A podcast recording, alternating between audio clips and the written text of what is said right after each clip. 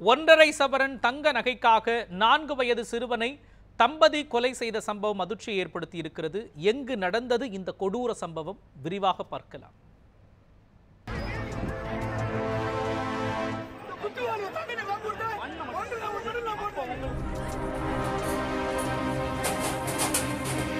பொதுமக்கள் ஒன்று திரண்டு ஆக்ரோஷத்தோடு சூறையாடும் இந்த வீடு யாருடையது?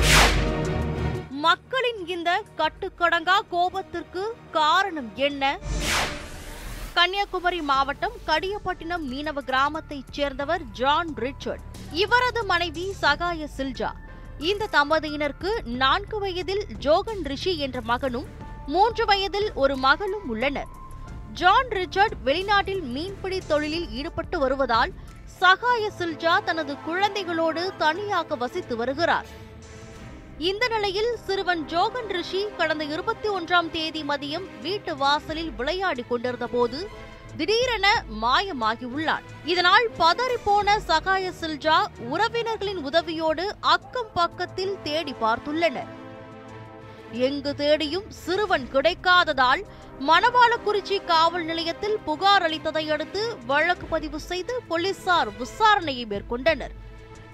மாயமான சிறுவன் ஒன்றரை சவரன் தங்க சங்கிலியை கழுத்தில் அணிந்திருந்ததால் அவர் நகைக்காக கடத்தப்பட்டிருக்கலாம் என்ற கோணத்தில் போலீசார் தனது விசாரணையை தொடங்கியது.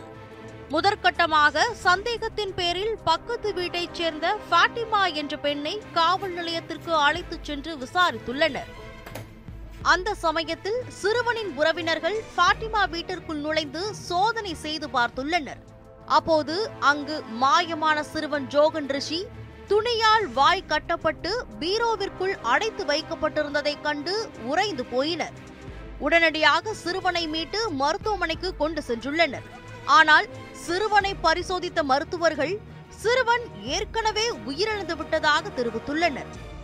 இதனால் ஆத்திரமடைந்த ஊர் மக்கள் ஒன்று திரண்டு ஃபாட்டிமா வீட்டை அடித்து நொறுக்கி சேதப்படுத்தினர்.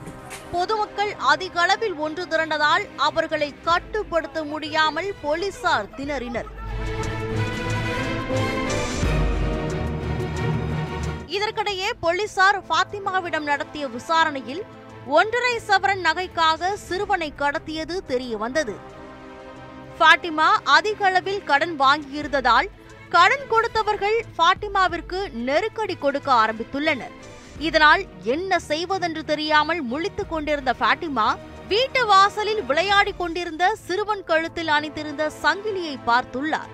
அதனை அபகரிக்க நினைத்து நைசாக பேசி சிறுவனை தன் வீட்டிற்கு அழைத்து சென்றிருக்கிறார்.